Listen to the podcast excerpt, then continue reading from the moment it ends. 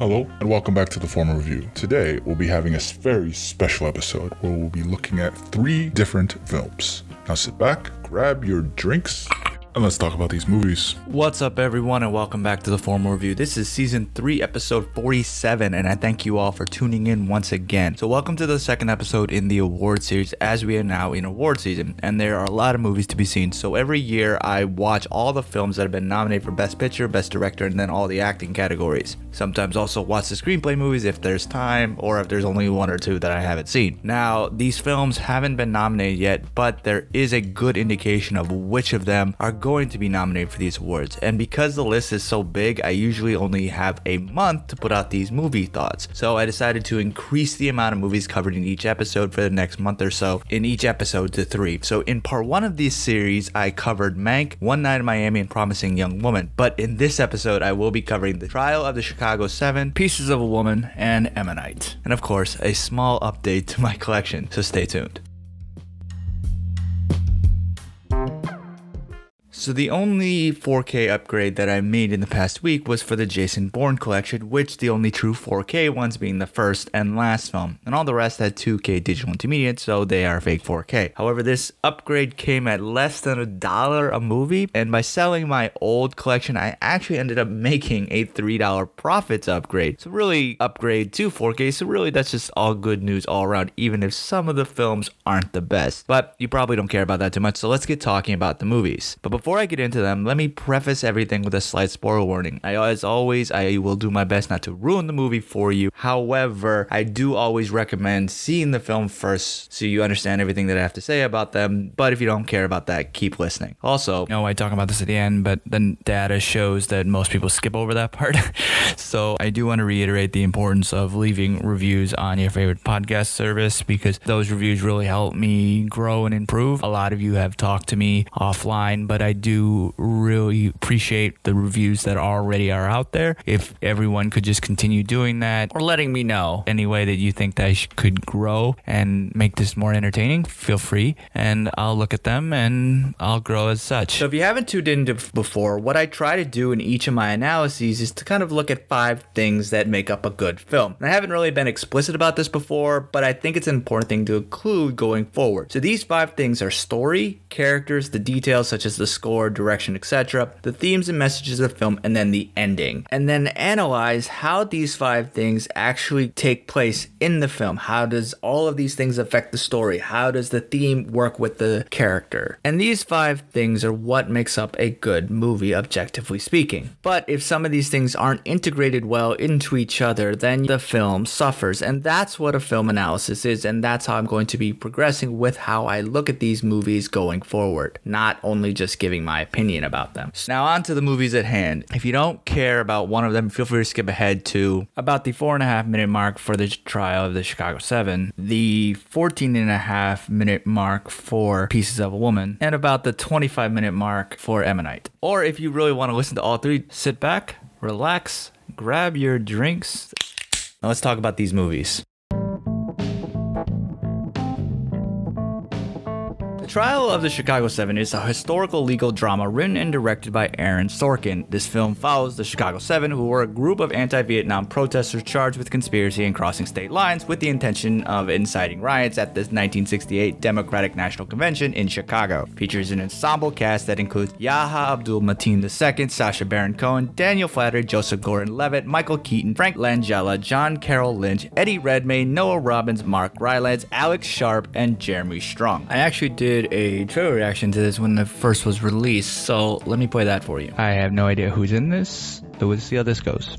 We want to underscore again that we're coming to Chicago peacefully, but whether we're given permits or not, we're coming. Not sure I like his U S accent. To protest the Vietnam War. And there's no place to be right now but in it. We watched for a decade while these rebels without a job tell us how to prosecute a war. Hmm. Well, they're going to spend their thirties in a federal facility. Real time. Oh, hey. Joseph Gordon-Levitt. You know, is that Sacha Baron Cohen? Holy shit. You all right?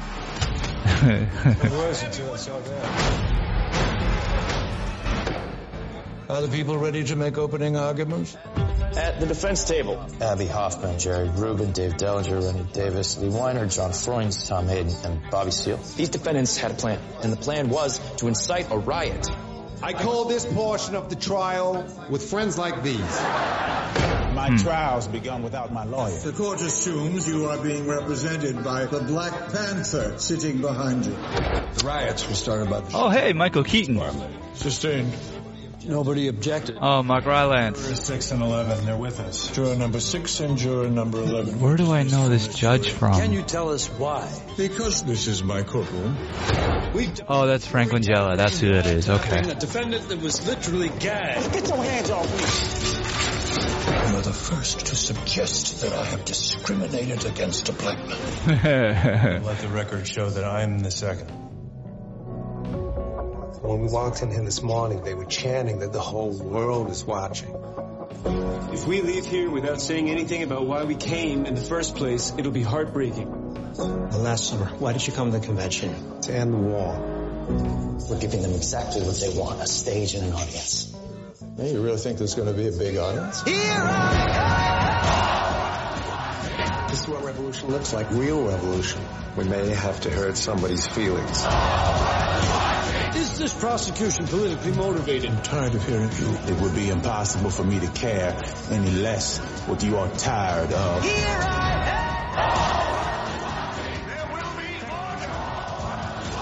am! We have to find some courage now. How much is it worth to you? What's your price? To call off the revolution? My life. My life. The cast is pretty stacked, honestly. It looks like it could be good. I'm not really sure how good, but yeah, I'd watch it. So first things first. Luckily, the accent wasn't as big as an issue as that I was concerned. So the Chicago seven, who were originally the Chicago eight, were seven defendants. Abby Hoffman, played by Cohen in the film. Jerry Rubin, played by Jeremy Strong. David Dellinger, played by John Carroll Lynch. Tom Hayden, played by Redmayne. Rennie Davis, played by Sharp. John Froines, played by Flaherty. Lee Weiner, played by Noah Robbins. And Bobby Seale, played by Abdul-Mateen the second. They became the Chicago seven after the case against Bobby Seale was declared a mistrial during the trial itself. So this all took place starting on March twentieth, nineteen sixty-nine, when they were brought before a grand jury charged under the anti-riot provisions of Title ten of the Civil Rights Act of nineteen sixty-eight. In the end, all were acquitted of conspiracy. However, Hoffman, Rubin, Dellinger, Hayden, and Davis were convicted of crossing state lines with intent to incite a riot. Froines and Weiner were charged with teaching demonstrators how to construct incendiary devices and were also acquitted of those charges. And then all of the convictions were reversed after an appeal. However, historians have shown that Sorkin plays with this story pretty freely, basically to ensure his screenplay can hit the right beats in the right order. Like most films that are based on a true story, things will be cut for the sake of good storytelling. Most notably, though Seale was the only one bound and gagged for a few moments of the film, he actually spent several days in court only able to communicate through muffled noises. And Joseph Gordon-Levitt's character, Richard Schultz, wasn't as sympathetic to the defendants as they shown in the film. Now, he wasn't as bad as his boss, but he was known as, quote, the government's pit bull. However, the majority of the events in the film are true, including the gag pulled off by Hoffman and Rubin. What are you wearing? It's an homage to you, Your Honor. Do you have clothes underneath it? Yes. Take off the robes, please. And most of the dialogue is even taken from the courtroom transcripts. Now, Rennie Davis, who is now eighty, did state to The Guardian that the climactic closing statement wasn't like what Sorkin made in the film. It is still true that all the names of the people who lost their lives in Vietnam were read aloud at one point during the trial, not so much at the end. He also did not like his depiction as a, quote, complete nerd who's afraid of his own shadow. So it's very obvious in this movie that Sorkin is agreeing with the protesters. protesters, and it is clearly showing that they are on the right side of history. Even though there's a little bit of bias, The Trial of the Chicago seven is fairly accurate and honestly entertaining. That really showed the two sides of the nineteen sixties, the counterculture movement and the U S government. Now, is this going to be a good biopic? It does get the essence of real life people and kind of who they are as human beings. Would you use this for a one hundred percent accurate historical portrayal? No, not really. You have to have some outside education regarding this or further education on this after watching this movie. But it does come off as a good movie, at least aesthetically speaking. The screenplay is really good, and pretty much every actor in this takes that script and is able to do the best that they can. And they all do really good jobs, and it's somewhat funny at times, which is really interesting for a film like this. The biggest highlights in the acting area is Strong, Rylance, Mateen, and Redmayne, and Keaton, whom all have really great moments throughout this movie that really makes it worth watching for that acting a bit. However, when you look at the overall movie, it's not the best in the sense of the direction here. The writing is really good, but the problem is the stakes here don't feel as intense as the overarching setting that this is taking place in. It just seems so obviously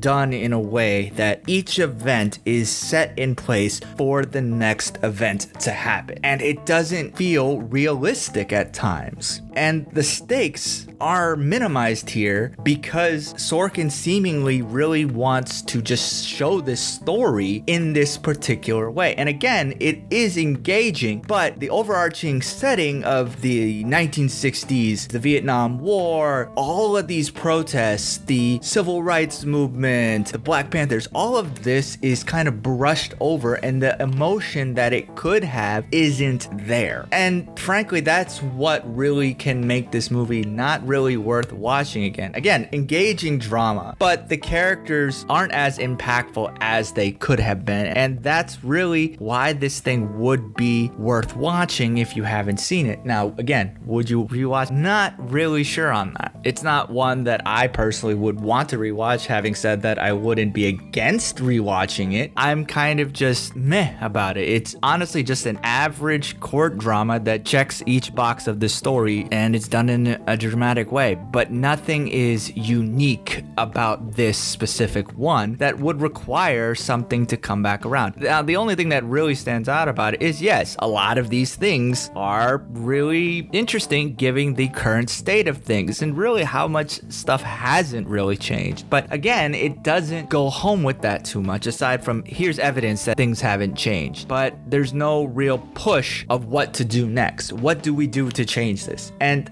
that's again where this film does fail a little bit. The story is decent. The details again is where this film kind of struggles a, a lot, and through that, its themes and messages. And the ending is powerful, but because of the overall themes, messages, and details that it has issues with, again, it can make someone struggle to want to rewatch this movie. Now, somebody who's a poli-science major, this may be good for them, but that's really it. Now let's fast forward to a more recent time and focus on another court battle in Pieces of a Woman.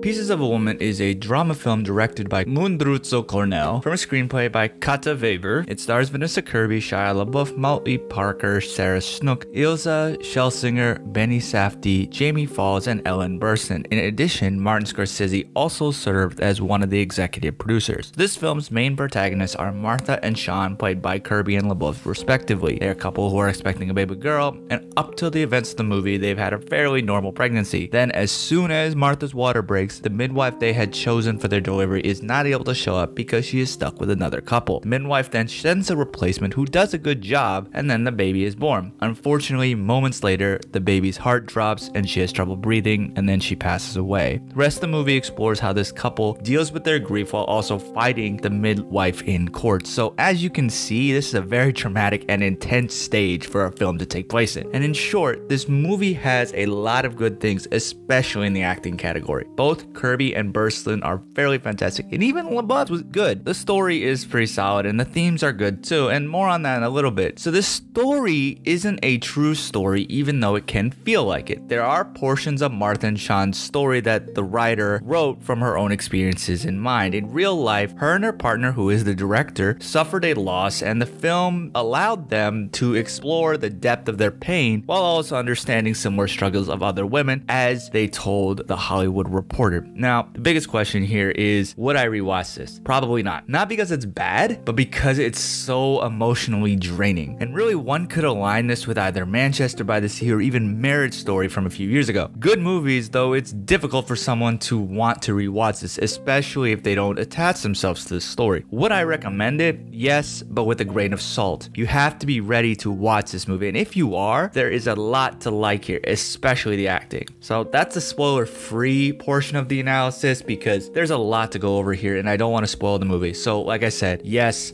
go watch it, but be ready to. Okay, so if you continue listening, there's going to be some spoilers on the film, and this is your warning for it. So the film's story and themes are pretty intricate, especially with its themes of apples. Throughout the film, there are many prevalent examples of this. The film shows a decaying apple, which symbolizes Martha and Sean's rotting relationship, and then the fresh new apples at the end of the film showing Martha's new beginning. One of the final moments has Martha finding sprouting apples from seeds that she had planted in her apartment. Then in the final scene, we see that these seeds have become trees now to give apples of their own. And in short, Martha is able to start anew with another child. Now, it's not really clear who she has had this child with, as Sean took money from her mother to leave and never come back. But that's not really the big deal here. See, everyone deals with grief in their own ways, but when it comes to loss of a child, no one really knows that same pain as parents do. And I can only imagine how this can affect a mother as well, as they carry the baby inside them for nine months, whereas the father is there for support. Now, not trying to diminish the father's contributions to this or grief, but I would imagine a mother's loss of a child is a tad bit more painful. And I know I'm speaking in generalizations here. Now, Martha grows from initially depending on those around her to be essentially becoming her own person. And that's what this film is about. At the beginning, Martha seems to be the type of person who only wants to get things done, but really goes for a home birth because she wants the baby to arrive in her own time. She depends on the baby to make the decision of when to arrive, not her own. The tragedy then happens, and the midwife says that she asked Martha if she would want to call for an ambulance, but Martha, under painkillers, still insisted that she didn't want to go. As such, throughout the entire movie, she's overcome with guilt because of this decision, and she's second guessing it the entire time. And then she becomes overwhelmed by her husband and her mother. Sean ends up being this kind of very needy and practically forcing himself on her, but then states that her behavior put him out of the mood, and essentially says that all of these negative feelings are due to her, and it's putting the blame on her. And even the film tries to continue to portray him as a victim and has Martha's behavior as selfish. She is the one who kisses a co-worker at the office party, and again, the movie tries to show that it was her putting him out of the mood, which caused him to cheat. And essentially,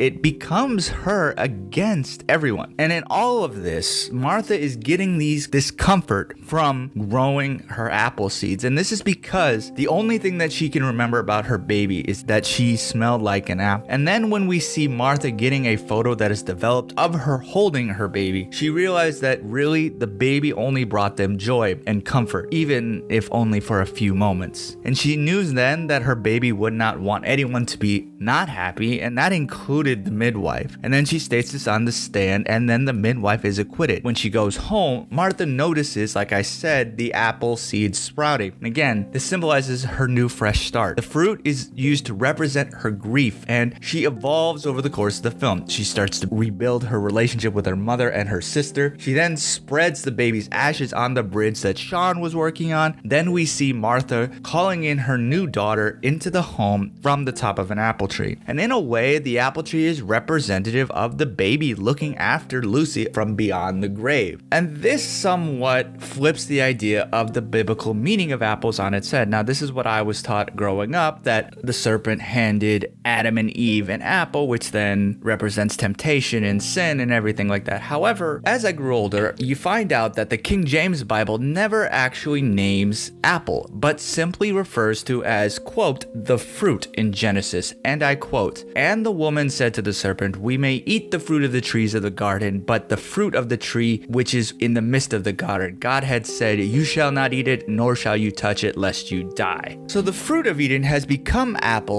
most likely due to the Greek myth of the golden apples in the Garden of Hesperides. And according to this legend, when Zeus and Hera were married, they were given apples, which then Hera planted in her garden, and the Hesperides were responsible for watching over them. Now, they occasionally stole from it as well, so Hera then put a hundred-headed dragon to also guard these apples. Then, it also became one of Hercules' tasks to steal one of these apples, which is another myth altogether. And as a result, apples basically become this temptation and sin and things that aren't allowed to do. So how did the Bible actually end up saying apple? Well, we have to go all the way back to the fourth century A D to answer that, because when Pope Damascus had the Hebrew Bible translated to Latin, it was noted by historians that the Latin words for evil and apple are the same. Malice. And the serpent gave Adam and Eve additional knowledge, but it also gave them the ability to conjure negative and destructive concepts such as shame and evil. So this is pretty much opposite what the film does. So one could argue as well that this is actually a direct representation of this story, and it's actually a negative thing that she is moving forward. But here's the thing, even though her new daughter is named Lucinda or Lucy, Lucy in fact represents the next phase of life. So the Lucifer aspect aspect doesn't make sense here, especially when it comes to the apples. And I think that this is because what is in the Hebrew Bible, peri, which is what was translated into malice, is used for the fruit hanging from the tree. And historians have stated that it could have been a fig, a pomegranate, a grape, an apricot, a citron, or even wheat. It's not really known why peri was translated to malice, because they have very different meanings. As an adjective, malice does mean bad or evil, but as a noun, it means the fleshy seed-bearing fruit. So again, there's a lot of possibilities that it could be. And historically, if you go back as well, apples are thought to have positive connotations instead of negative ones. People throughout history have used the apples to treat their sick people with. You know the phrase, an apple a day keeps the doctor away? This phrase has true aspects to it. So why does this matter? Because also in Jewish traditions, an apple is a symbol for beauty, sweetness, and the hope for prosperity. So the hardiness of the fruit, its durability, represents strength and growth. And we learn at a key point in this movie that Martha's mother, Elizabeth, played by Burstyn, is a Holocaust survivor. After my father went into the ghetto, my, my mother found a shack, an empty shack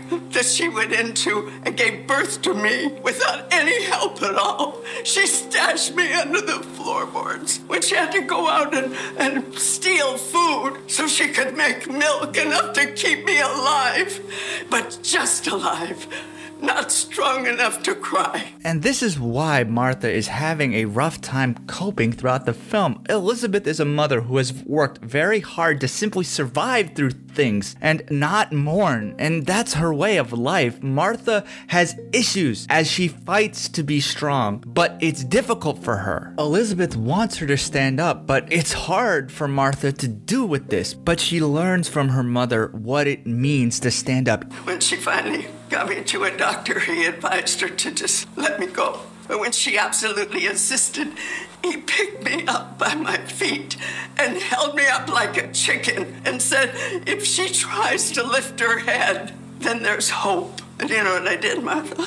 I lifted my head. That's what I'm asking you to do now. Lift your head and fight for yourself, for God's sakes. And in the end, Martha does become her mother by surviving her own strategy and standing up on her beliefs. And again, the fruit is used to represent this, and she evolves and grows over the course of the film. Now, this film succeeds extremely well with its story and the details. The characters are great, and then its ending is fantastic. But again, would I rewatch this? Probably not. Again, not because it's bad or anything, but because it's just emotionally draining. Would I recommend with it? Yes, again, but with a grain of salt. You got to be ready to watch it. If you are, there's a lot to like, especially the acting. Now, speaking of acting, let's go back in time to the eighteen hundreds to talk about Ammonite.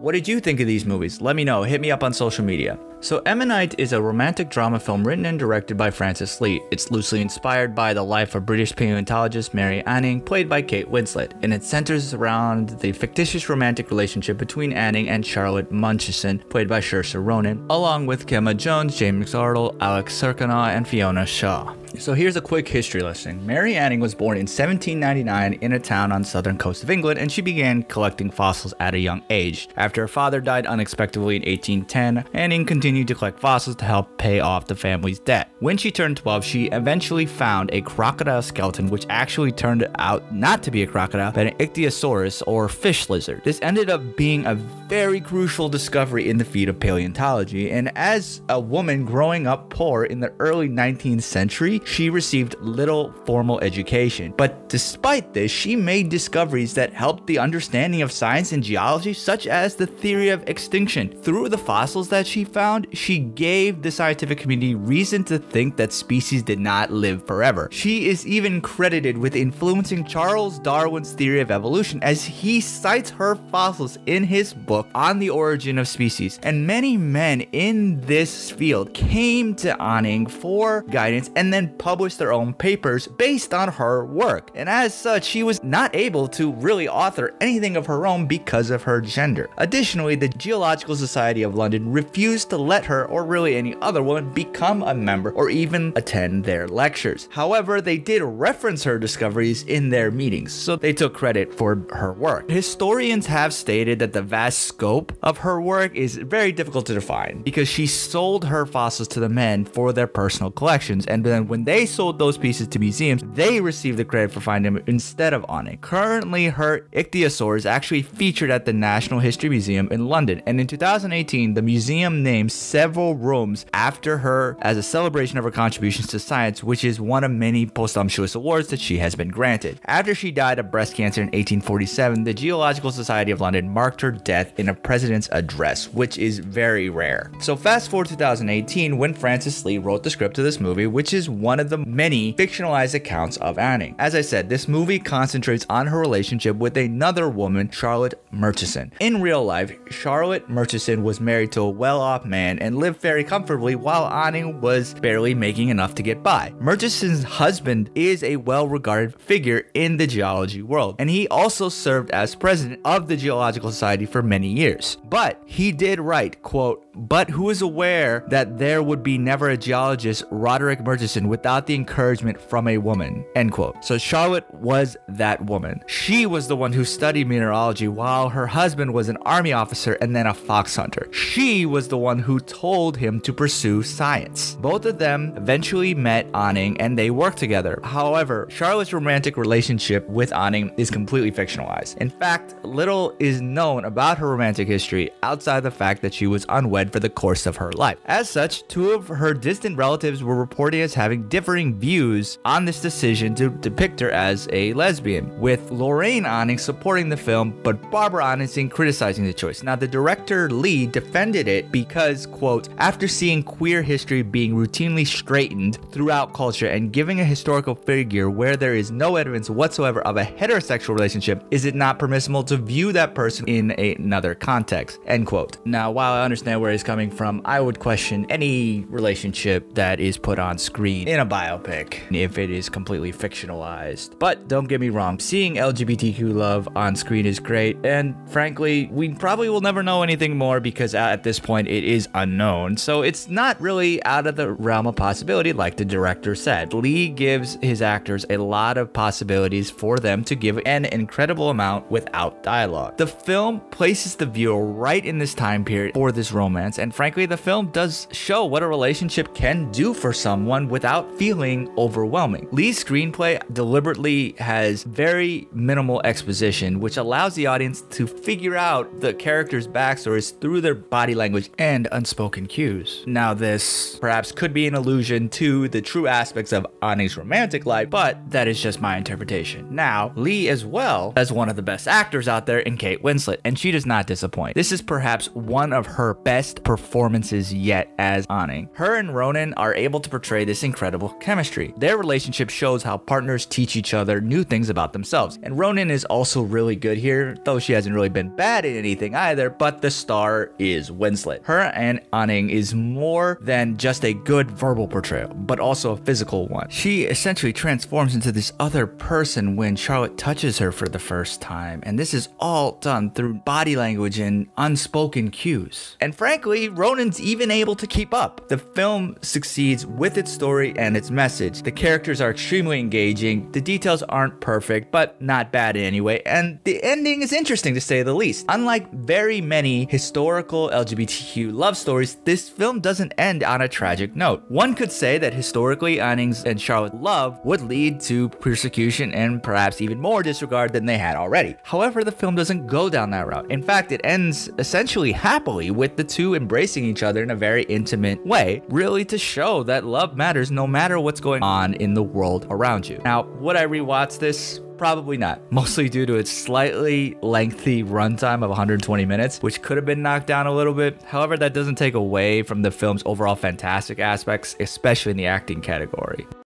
Now, what did you think of the movies? Let me know. Hit me up on social media. The Formal Review is on Facebook, Twitter, and the Gram. I post many things, including trailer reactions, so go check those out. The handle is all the same. It's at The Formal Review. Feel free to also check out backseat directors dot com, where I work with a big team to put out movie reviews and also editorials. Again, that's backseat directors dot com. Please also subscribe to The Formal Review. We're on Google Podcasts, Apple Podcasts, Spotify. We're now on Amazon Music, iHeartRadio. Honestly, pretty Pretty much anywhere you can find a podcast, we have our content there. Also, I'm always wanting to grow and improve, so please leave a review and what you want to hear, because I really do this for you all. I see the numbers, and I really appreciate everyone supporting me and talking to me about movies, because frankly, that's what it's all about. And for anyone who has supported me on a financial basis, thank you again. And if you want to help support on a financial basis, please go to anchor.fm forward slash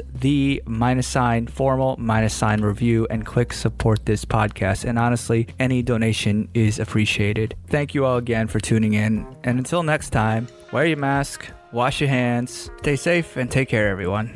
Thanks for tuning in to another episode of The Formal Review. Cheers, and we'll see you next time.